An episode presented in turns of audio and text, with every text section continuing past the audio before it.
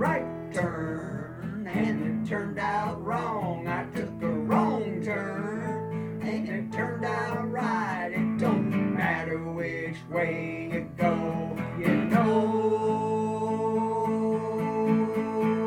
As long as you're going with God. Hello. Here we are. Good morning. Good afternoon. Good evening. Good day. There's Robert with his toys. All the boys have to have their toys. Yeah, yeah, we have to have toys. Well, and here we are. It's season two. Episode five. Five. All right. Episeason. That's what he said to me before we got started. It's an episeason. Epi- yeah. I'm not real sure what that means, but we are glad to have you here with us. Hope that you enjoy the program today, the podcast. And um, we have a special song. We do. We do. Yeah, it's yes. called I Am. That's the name of the song we're going to share with you today. Yes. And it's very catchy. So do feel free to sing along. Yeah, right. Or even hum it in your head later or something. I. I've been singing it for days Yeah. in my head. I gotta Yeah. tell you, once it gets in there, it's hard to shake it out. Yeah, was a catchy little ditty. Ditty indeed. Kind of a ditty. And know. ditty. And then we're also going to share a chapter of uh, America's Trojan War. Correct. And we're just gonna share some gibberish with you also. and the Word of God. and the Word of God. Now, what we've been doing is working in the garden lately. We've been doing a lot of garden work. Yeah. And refining the park. Yeah, we have our own here at uh, on the Promised Land. We have our own park, and uh, it's it, we have a good greenskeeper. He he keeps it up very well, and uh, it's starting to really shape up. We're enjoying it very much. God has blessed us beyond anything we ever could have imagined. Yeah, this is just not. Never imagined my life this good, this No. perfect, this. It's incredible. I mean, we're healthy. We, we have this wonderful villa that we live in with private private courtyard, the the compound, you might say. And here we are on the promised land, our own private park, and with an episode to do in our podcast. I mean, uh, hard to believe it. In ministry, we get to do ministry every every week, and it's just absolutely dreams come true. It is. So once again, welcome to. I took a right turn. Oh yes, and it turned out wrong. Yeah, I took a wrong turn. and it turned out right. Amen. Amen. What scripture do you want to share today? I want to look into Ephesians chapter 2, verses 10, or verses 7 through 10. And now this is, the Bible we use is called the Message. And it's by Eugene Phillips and he. Eugene Peterson. Eugene Peterson, oh man. I'm sorry. I better just let Rosalie do this. She do it better than I do. okay. Uh, we're talking about people often wonder, we wonder, well, where are we? What's going on? Why should we be there? You know, what's the reason for where we are, you know, and all this? And uh, Paul writes in Ephesians chapter 2, verse 7 Now God has us right where He wants us with all the time in this world and the next to shower grace and kindness upon us in Christ Jesus. What a Wow. place to be. Wow, grace and kindness upon us. Ah. And his grace and mercy is new every day. Amen. Amen. You know, and and we wonder like where are we? What am I doing? Well, we're right where God wants us. And you know, that doesn't that mean really it doesn't matter where you are. God is always there with us. You know, and if we will allow him to work in us and through us in even the worst situations, God will turn it to good. He promises that, that he'll turn all things to good for those who are called to call it according to his purpose, you know. Uh, and if we will just allow God to have the freedom to work within us and through us, we'll see this.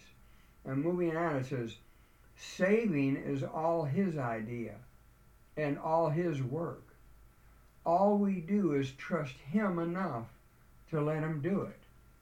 You know, God, we didn't come up with the idea. Well, I think I, you know, God ought to save me, you know, and I'm going to do this. I'll just uh, go to enough ceremonies and do enough rituals and slaughter enough hawks or something like that or whatever you do, you know, and do all these works to get saved.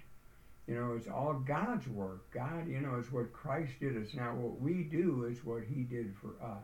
But, you know, that's difficult because we want to do something. You know, we all want to do something. Yeah. You know, Oh, really? you I mean, instead of just sitting back and letting, well, God's already done it with the death of Christ. But uh, it's hard to just sit and not do anything. It really is. I know when I first got saved right away, I was like, well, what can I do for God now? I want to do something for God. Mm-hmm. You know, and I know I had it all in my head. You know, when I first got saved, I figured, whoa, I'm going to start doing Christian music right away. Oh, man, I'm just going to switch over from secular music to Christian music right away. That's what I'm going to do. And I'll tell you, one of the first things I felt God tell me when I got saved was put that guitar down, boy. You know, and I put it down. I didn't touch a guitar for two years after I got saved. After playing every day, I mean, I would practice four or five hours every day. I played all the time, and I just set it down. I didn't. I even gave away all my guitars except for Trixie, and I uh, lent her to somebody else. I mean, I didn't even have a guitar in my house for two years. But you were obedient to God, and that's what's more important than playing your music. Yeah, and I and, and you know then he put me in a situation where I was just like at, helping out at a church at first, just sweeping the place up and cleaning the toilets and stuff like that. And you know I didn't. I figured, well, if this is all I'm ever going to do for God, that's that's okay. That's what God's telling me to do. And you know then I started following the pastor around, and he took me under his wing and got me going in different types of ministry and stuff. And you know it was two years before the Lord finally told me, he said, pick up that guitar again. Isn't and you practice patience in doing that? And, and patience is a very hard thing to do.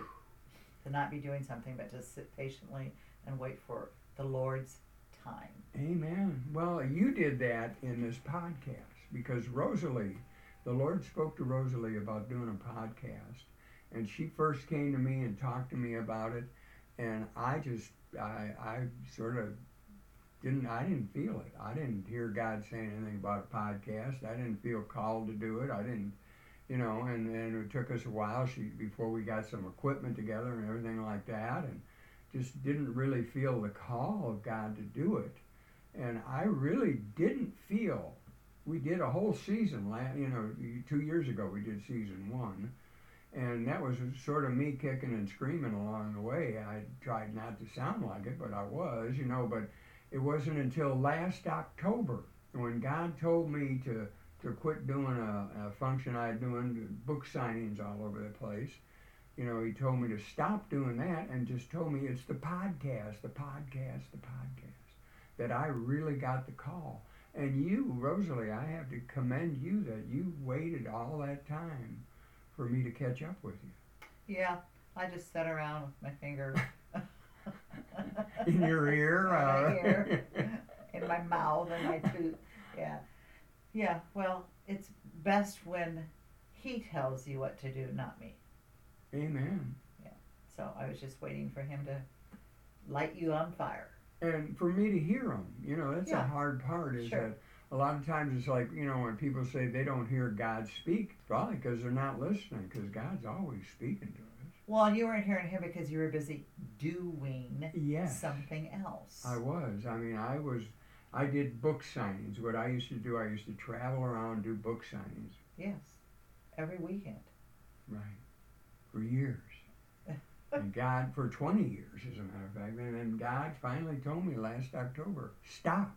So, anyhow, here we are, that He does all the work. Says all we do is trust Him enough to let Him do it. It's God's gift from start to finish. We don't play the major role. If we did, we'd probably go around bragging that we'd done the whole thing. No, we neither make nor save ourselves. God does both the making and saving. His creatures, he, he creates each of us by Christ Jesus to join him in the work he does, the good work he has gotten ready for us to do work we had better be doing. But the thing that I about the bragging, we probably go around bragging that we've done all the whole thing. Humility, we need to have a humble heart. That's that's a that's a big heavy lift. Mm-hmm. You know, pride is is so intrinsic almost, you know, to the human nature, the fallen nature, of course. Mm-hmm. You know, but humility uh, takes a certain amount of humility just to accept that Christ has saved us, and you know we're not doing anything about it. But I like that last part because I always put it this way: that we didn't get saved by works, but once we're saved, we got works to do. Yes, But it's just discerning what those works are, that's good when to do them, how to do them, when to stop doing them. That's I'll never forget when the Lord we we started a church called the Full Gospel Redemption Center, and it had a lot lot of good points, a lot of bad points, a lot of large and a lot of small points. But when God told us to close that church, that broke my heart, you know, and I, I really got upset and crushed by it, and it was crazy because it was His work. Yes. I don't know why I got upset because He stopped His work. Well, because you're in the moment. I was caught up in the moment. Mm-hmm. you know, and, and once again, it was Rosalie helped me get out over it because I mean I was crushed, but she helped me get over it with the I'm blessed revelation. Yeah. Hallelujah. yeah, hallelujah. Glory for that. Hallelujah. But uh, that's the scripture we wanted to share. Anything more? God has us where He wants us. It's a tough one sometimes. It's a tough one sometimes. But I don't want to be there, Lord. Are you sure this is where you want me? I want to go do this and I want to help do that. And I should be doing. I man, I know I can do Christian music right away. Mm, You exactly. know, but we believe in geographical blessings. That yes, we do. w- being where God wants you when God wants you is a very important thing. He can, you know, and He'll move us around if we'll allow. Mm, I know, but I really don't want to move again, Lord. oh, I would for Him, but oh. um, they really don't want to. no, uh, uh, you know, we, we were- moved a lot. We moved a lot of times, you know, and the Lord is. Uh, if He said to move, we'd do it. If if we both had, if we had both had clear revelation that God wanted us to, to move to Timbuktu or wherever, you know, or even to someplace even worse like Chicago or somewhere. I mean, you know, I mean, we would do it. We'd Sure. move, but you know, in our flesh, we don't want to because we just love. We are, of course, the thing is, wherever we've lived, we've lived loved it. where God wanted us to live, and we loved it while we were there. Yeah, always. And we knew when the anointing lifted, and it was time to go. You know, so we're here on the promised land at the Villa Villa di Abbiali Yes. In the compound, just loving it here, and we just uh, glad we could share that with you today. Anything else you want to Nope. say about that? Nope. Well, now we're going to share a chapter out of America's Trojan War. As we've told you in the other episodes, this is a five book series about a civil war in modern America between 2016 and 2024. It's my what you would call a dystopian alternative future novel, and uh, it's about a civil war. And it's five books, and we're starting out. We're reading chapter, uh, an episode out of America's Trojan War, which is the first book, and we're going to share with you today, chapter chapter five, America's Trojan War, Fire and Sword. I want the Apaches in the air now! shouted Bassam Kassab, the man who was dressed as a, an American general and who was the leader of Strike Force One, to his radio man. Moments later, all 18 Apaches leapt into the air. Following their prearranged orders, six of the copters stayed over the armory. Two flew off to the oil depot, two to the police station, and the rest began patrolling the perimeter of Rockville. Two busloads of warriors arrived at the oil depot. They were busy filling every available tanker. More warriors, all in Montgomery County police uniforms, arrived at the station house. At the armory, tanks and Bradley fighting vehicles were being loaded onto transport trucks. Supply crews were distributing arms and ammunition to the thousands of warriors who were still arriving in buses, cars, and trucks.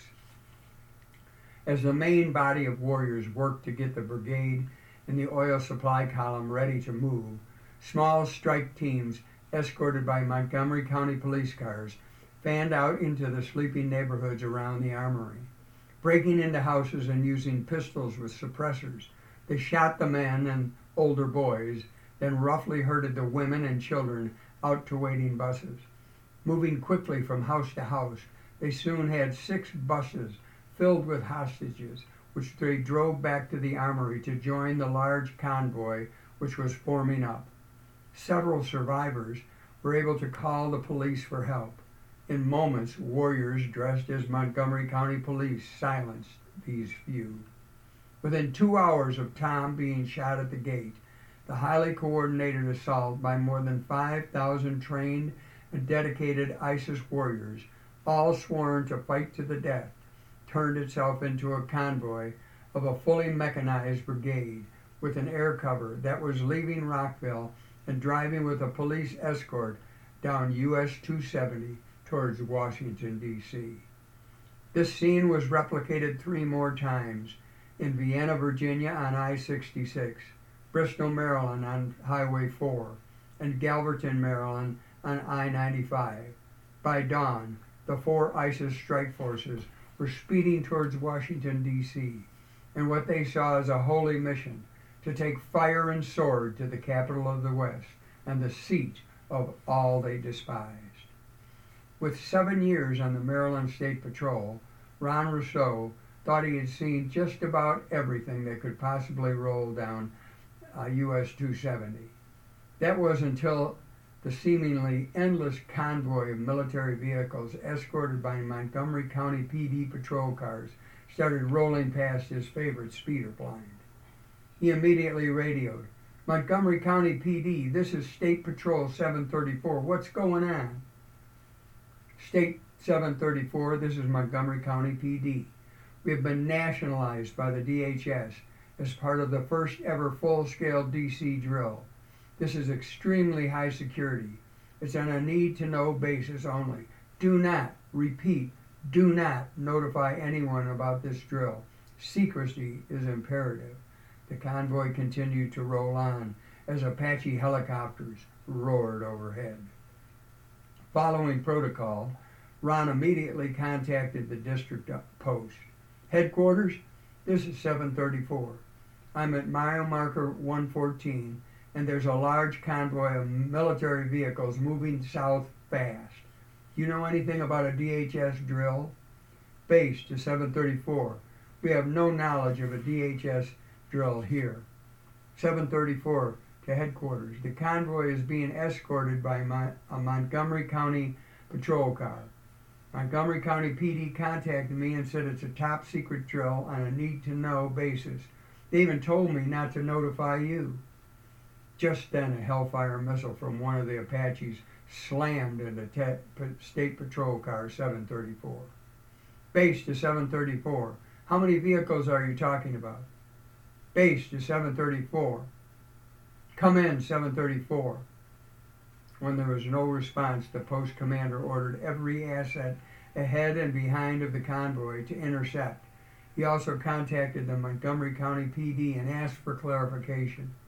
This is Montgomery County PD to State Police Post 710. The convoy you're asking about is part of a top secret DHS drill.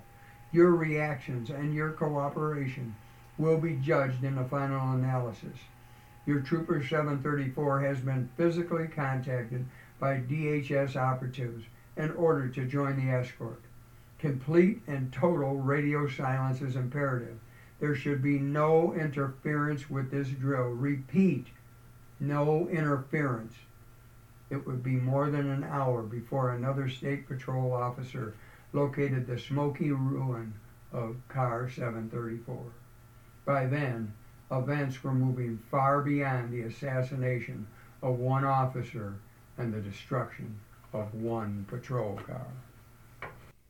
Thank you, Robert, for sharing that with us.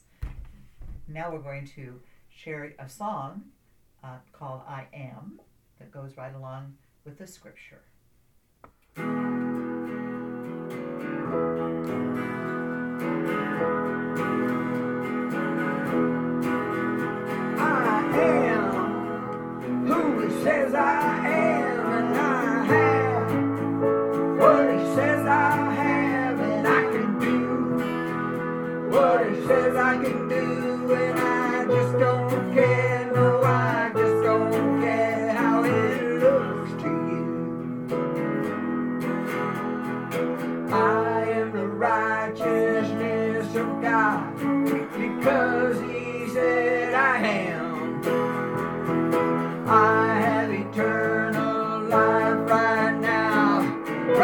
where I am. I am who it says I am, and I have what it says I have, and I can do what says I can do.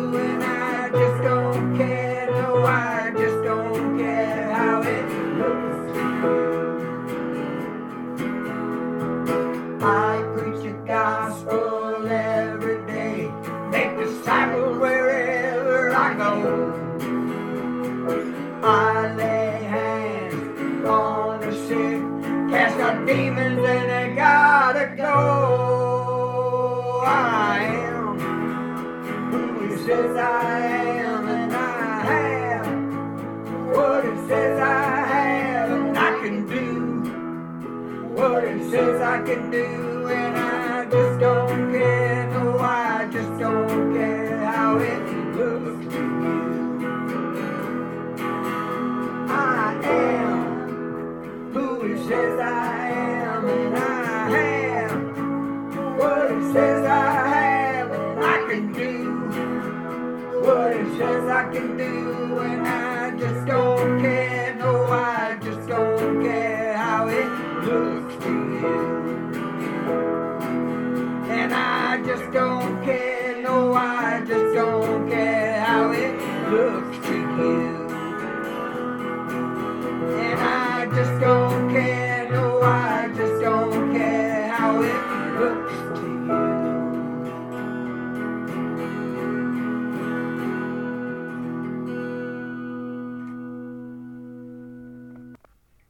joining us.